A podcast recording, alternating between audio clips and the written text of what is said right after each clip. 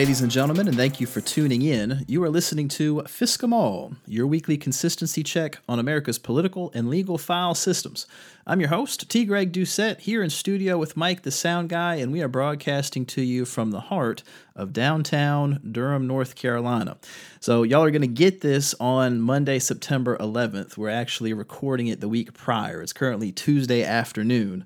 Um, y'all might recall that I mentioned I was going on vacation Thursday, Friday, Saturday, Sunday, Monday, but I wanted to make sure that we had a episode ready to go. So, this is going to be volume three of What the Fisk. WT Fisk. This is where I basically uh, pick a handful of questions that I've been asked by y'all on Twitter or on Facebook or email for one of them, uh, just to kind of give you guys my candid thoughts on whatever issues you care about. So some of the questions end up being about me, some of them are about the podcast, some of them are about the law, whatever it is uh, use the hashtag FISK. That is hashtag FSCK. I compile a lot of them. And the idea when we started was that we would do a What the Fisk every like four episodes. But of course, that hasn't actually happened because we're now 20 something episodes in, and this is only the third one. Uh, but this gives us a chance, first of all, to get a break on the expanding length of these podcasts. And we're actually going to talk about that in a minute as well. But before we do, Make sure to join the conversation online. You can follow us on Twitter at FSCKEMALL. That is at F S C K E M A L L.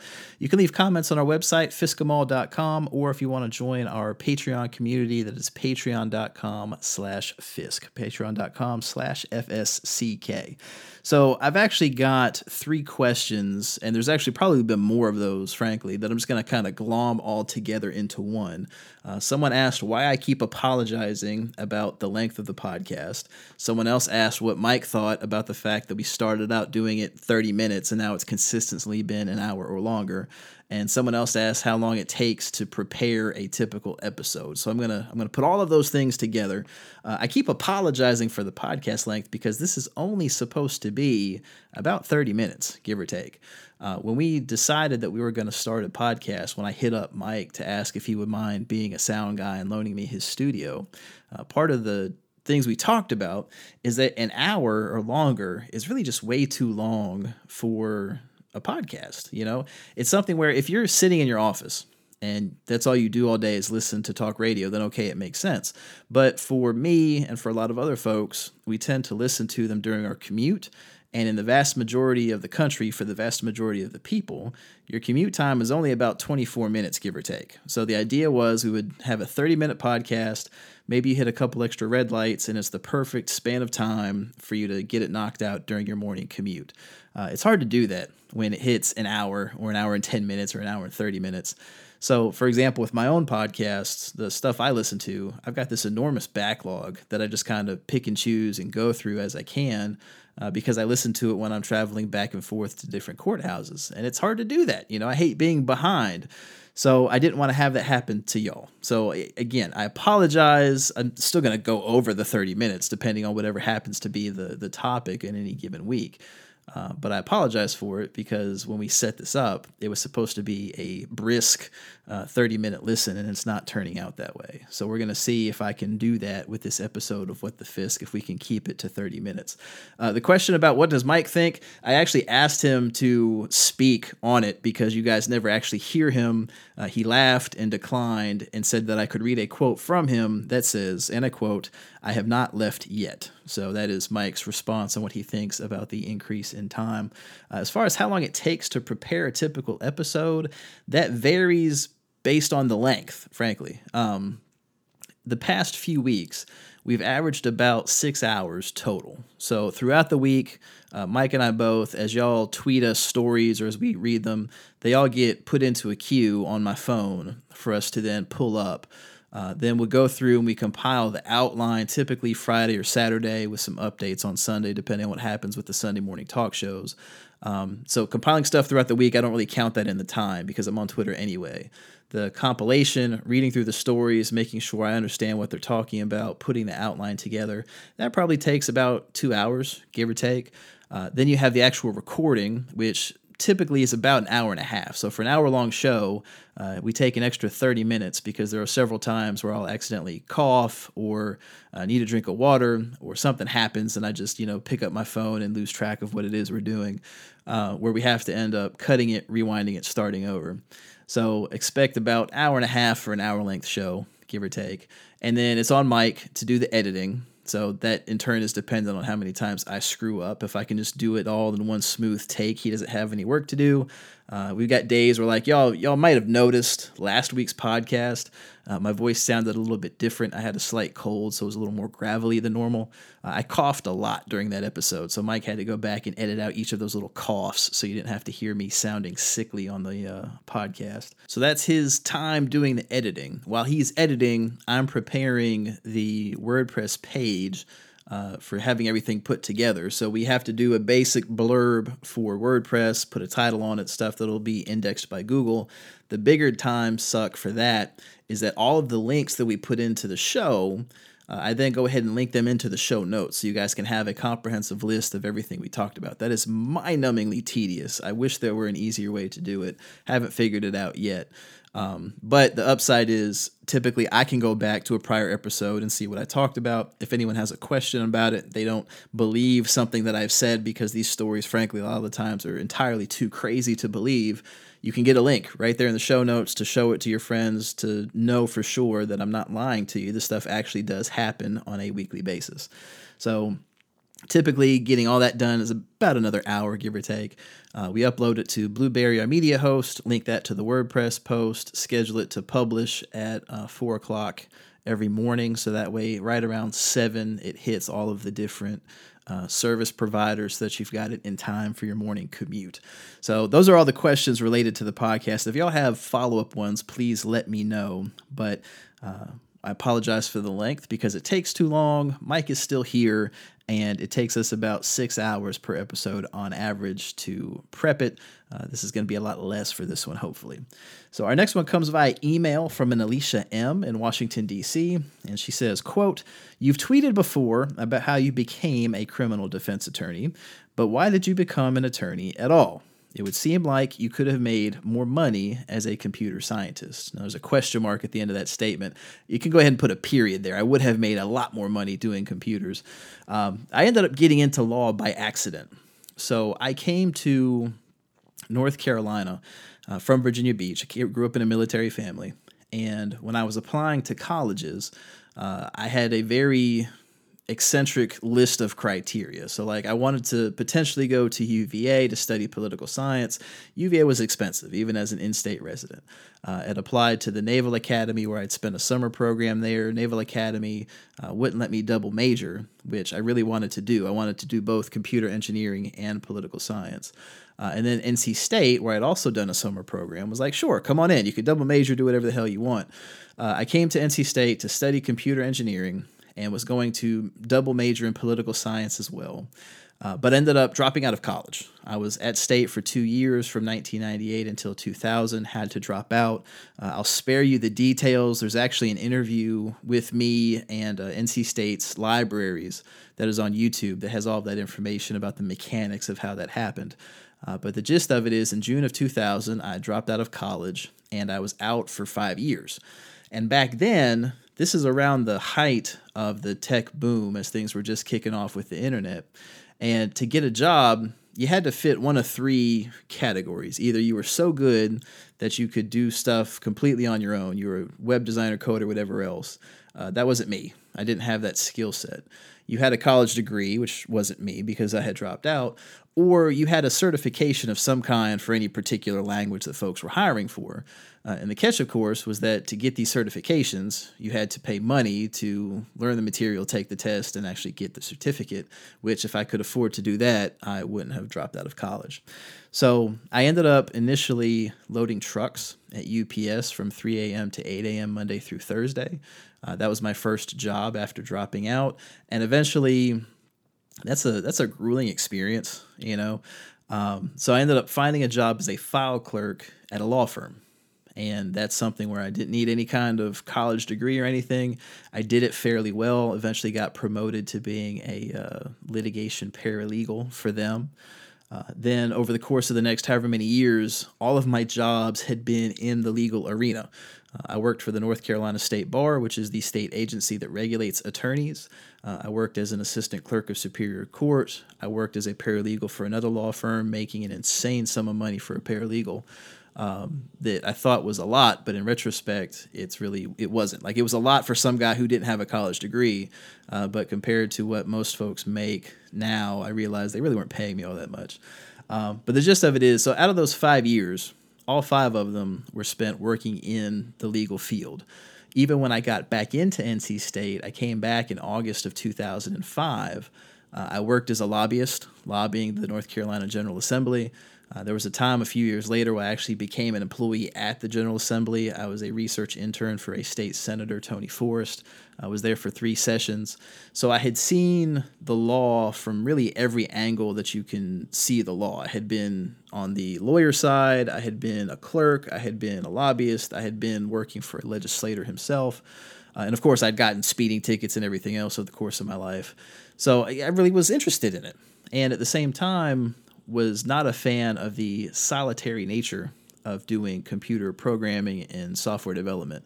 I still enjoy it. I still love tech. I mean, I still do a lot of stuff on my own laptop in my spare time. Um, but it's something where I wanted something where I could interact with more people more often. So when it came time to graduate, my choices were uh, either stay with the computing stuff, because that was where I had the academic background, or transition into law because that's where I had the professional background. And in between the two, I enjoyed law a lot more. So that was how I ended up becoming a lawyer. Uh, my family still judges me for that choice because I could have been making six figures easily had I stuck with tech. Uh, but I preferred not just the law, but I also wanted to start my own practice because I liked my freedom. So I'm paying for it in the sense that I'm not getting paid as much, uh, but I enjoy having the flexibility to do things like this podcast, for example. So, Alicia, thank you for the question. Next question comes from Stephen Turnbull. He is at Yasagumi on Twitter, and he talks about the. Uh, we had a discussion some months back on qualified immunity, and Stephen asks, "quote On qualified immunity, the concept seems parallel to that protecting employees of corporations. What are the differences?" Um, the short answer is I don't have an exhaustive list. The longer answer is they're not as alike as you would think. So if you are an employee for a business and you happen to do something wrong, uh, there are a couple rules that fall into place. So, first, if it's an intentional tort, if it's something where you have deliberately violated someone's rights, I walk up and I punch you in the nose, uh, all employees are liable for their own intentional torts. So if I steal something of yours, if I beat you up or whatever it is, you know, you can sue the company as well, but I am responsible for that as the employee because I made that choice to do that. That goes outside my scope of my employment.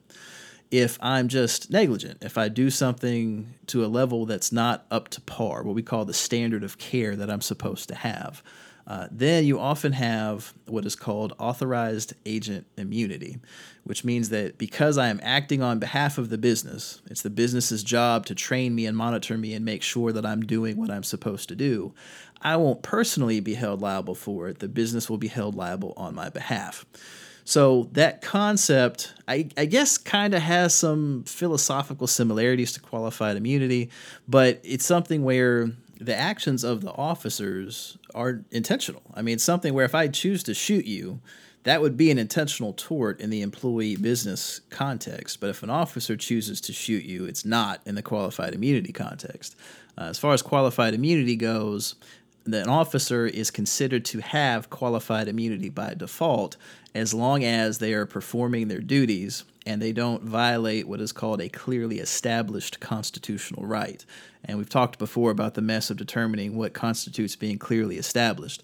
But essentially, it's a much broader uh, protection than it is in the civil context for a plain Jane employee. It covers a much uh, broader span of conduct. And even if an officer is not given qualified immunity, the taxpayers are on the hook anyway. So, qualified immunity is a protection from civil suit. If it exists, the case is dismissed against the particular officers.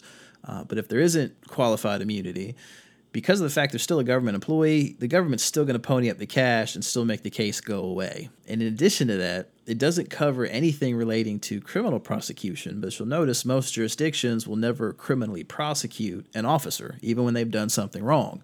And in the rare cases they try to prosecute, they usually do such a piss poor job presenting the case that you'll have the jury acquit them anyway. It's very rare that you see a bona fide legitimate effort to convict an officer for violating someone's rights. And when it happens, sometimes you get convictions, sometimes you won't, but it's rare to even see the effort put in to try and convict them in the first place. So there are some, I guess, philosophical similarities, but there's far more differences than that. Essentially, qualified immunity covers a much broader span of conduct, and even when it doesn't apply, it's rare to see an officer personally held accountable. Uh, whereas in the employee context, the employee will always be held accountable for anything they do that is intentional. And then for negligent acts, which is a smaller subset, it'll be put onto the business. So, Stephen, thank you for that question. Our next question is from Brandon Riley at Brandon J. Riley on Twitter. And he's asking about a Fourth Circuit Court of Appeals decision relating to the uh, Rowan County Commissioners and their practice of starting every meeting with a Christian prayer. And he asks, quote, Can Fiskemall explain how the Fourth Circuit Rowan decision does not violate the Tenth Amendment, or how precedent came about for government other than, quote, Congress, unquote? So, this gets into what is known as the incorporation doctrine of the 14th Amendment. So, remember, you have three amendments that were passed as a result of the Civil War. You have the 13th Amendment, the 14th Amendment, and the 15th Amendment. The 13th Amendment abolishes slavery. The 14th Amendment discusses citizenship. The 15th Amendment gives black males the right to vote. So remember the second rule of Fisk you start at the source, and the 14th Amendment, Section 1, does a lot of stuff. Here's what it says quote, All persons born or naturalized in the United States and subject to the jurisdiction thereof are citizens of the United States and of the state wherein they reside. No state shall make or enforce any law which shall abridge the privileges or immunities of citizens of the United States, nor shall any state deprive any person of life, liberty, or property without due process of law, nor deny to any person within its jurisdiction the equal protection of the laws. So there's been a lot of litigation going back for over a century now relating to the verbiage of that particular section. You have the uh, citizenships where you're domiciled, you're both a citizen of the United States and of your state where you reside, the Privileges and Immunities Clause, the Due Process Clause, and the Equal Protection Clause. There's a lot of stuff happening in that particular section. So after it was passed, and it was ratified by the states. One of the first cases to interpret what the privileges and immunities uh, of citizenship meant uh, is a case, a combination of three separate cases that are called the slaughterhouse cases. And so this is 1873. These all took place. There were three separate cases combined together. And the name is what it sounds like. It's about slaughterhouses. You know, I don't know if any of you have ever read Upton Sinclair's The Jungle that came out in early 1900s. Don't quote me on the year. I had to read it in high school. Uh, but it's essentially a lot of really grimy stuff. So you had slaughterhouses uh, upstream from New Orleans and or New Orleans, however the hell you pronounce it. Every time I do an episode, I always botch some particular pronunciation for a given uh, a given location. So, however you pronounce NOLA, uh, just go ahead and insert your own preferred pronunciation there. Uh, anyhow, so slaughterhouses upstream from New Orleans, uh, they're throwing you know animal carcasses, gizzards, blood, all that other stuff into the river. It's washing down the Mississippi and it's getting into the drinking water uh, downstream. So you have a lot of cholera outbreaks and other stuff. So, in order to address this, the citizens of New Orleans did a couple things. First, they had the district attorney convene a grand jury to insist that the slaughterhouses be moved away from the river. Of course, that has absolutely no effect. It's really just a recommendation because the parish grand jury there has no impact on other parishes. So then they go to the state legislature, and the way the Louisiana state legislature decided to address the problem was that they were going to create their own slaughterhouse holding company, where they basically built a state run slaughterhouse and would lease space to these private slaughterhouses at a discounted rate as a way of trying to get folks away from the river. And of course, by having that discounted rate, they could lower the prices, put these private providers out of business, and that's how you solve the problem. So these three separate slaughterhouses all filed suit on the argument that by the government creating this own monopoly on private industry to do this slaughterhouse stuff, that they were violating the natural rights of man, the right to contract, the right to do business. And that was the basis for their lawsuit. Well, this went all the way to the Supreme Court. And part of their argument was that these natural rights that they were referring to were the privileges and immunities of citizenship implicated in the text of the 14th Amendment and that the Louisiana government was violating it. Well, the court ended up basically in a 5 to 4 decision pretending in essence that that clause didn't even really exist. So they essentially say that the legislature has not violated the Constitution and they provide this uh, snippet of text. They say, quote, the next observation is more important in view of the arguments of counsel in the present case. It is that the distinction between citizenship of the United States and citizenship of a state is clearly recognized and established. It is quite clear then that there is a citizenship of the United States and a citizenship of a state which are distinct from each other and which depend upon different characteristics or circumstances in the individual. We think this distinction and its explicit recognition in this amendment of great weight in this argument because the next paragraph of this same section, which is the one mainly relied on by the plaintiffs in error, speaks only of privileges and immunities of citizens of the United States and does not speak of those of citizens of the several states.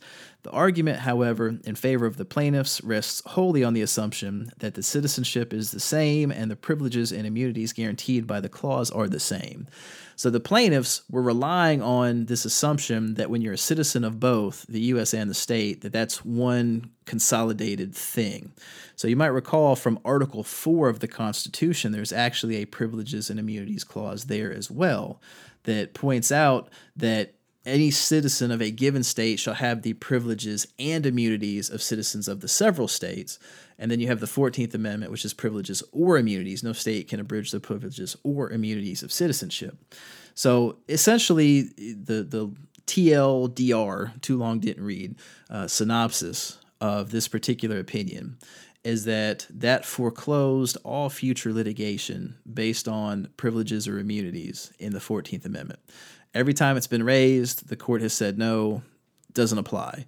Uh, and there's actually a concurrence in an opinion by Justice Thomas that we're going to talk about in a second, trying to essentially undo that 5 4 decision decades ago that reads out this particular clause in the 14th Amendment.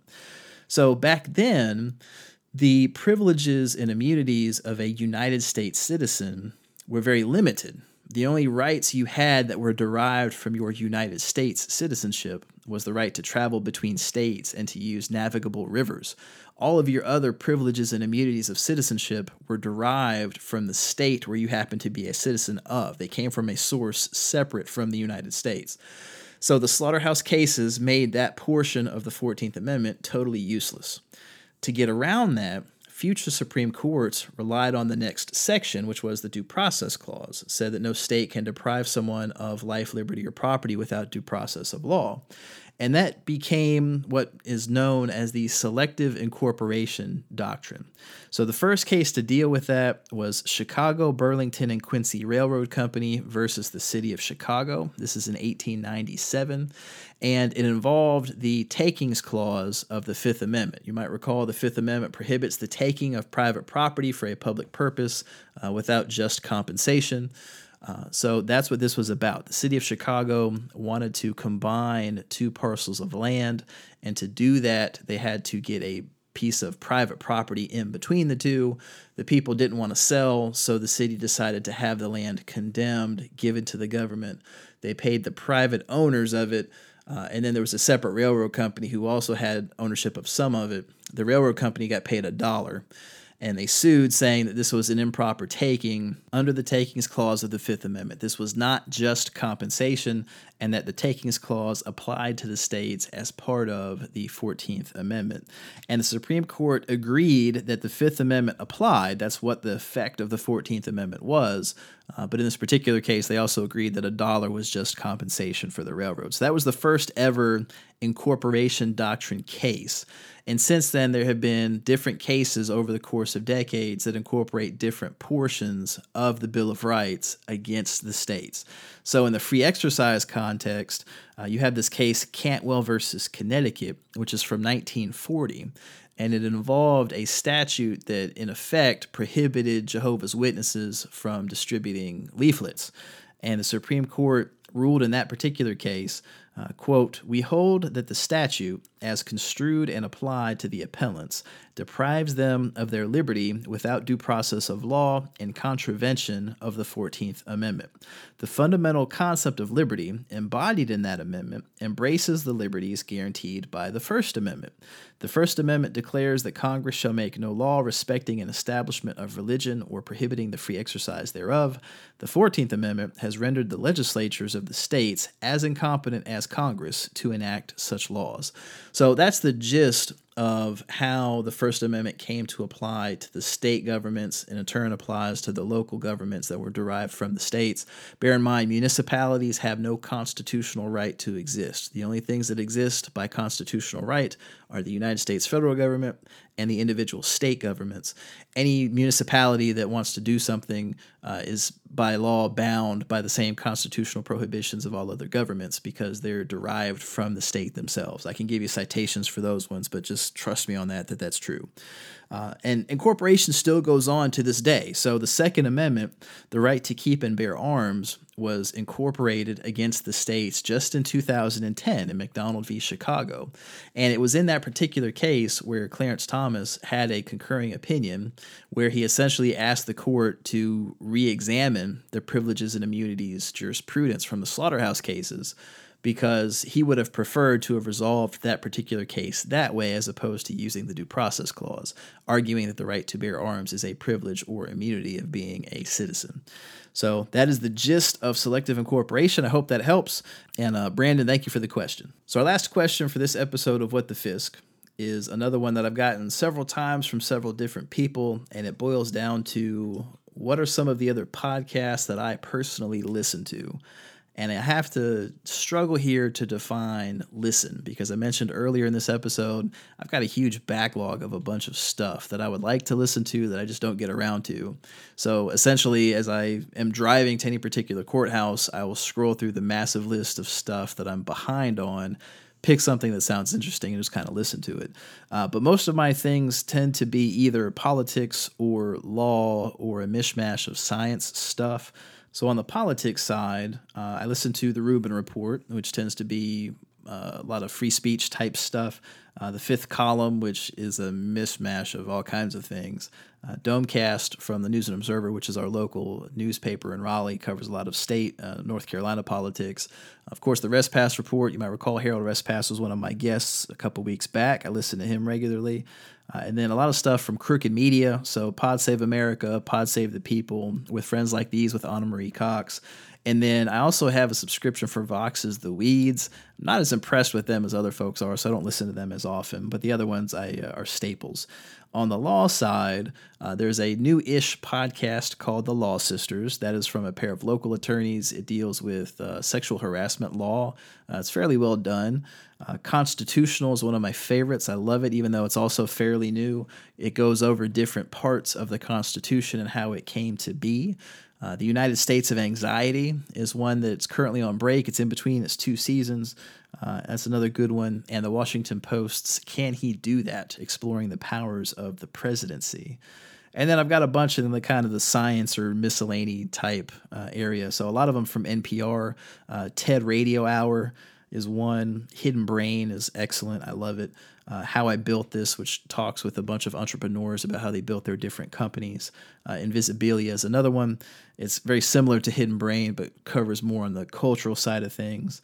NWAP, which covers both the cultural stuff as well as some politics stuff, as well as some mishmash of other stuff also. Uh, Freakonomics Radio, and then Stuff You Should Know. So that's my list of current podcasts. Because I'm so far behind on so many of them, I gratuitously subscribe to pretty much anything y'all recommend to me. I can't guarantee I'll ever actually listen to it. But if y'all have any suggestions, please feel free to uh, send them on after you've listened to this episode.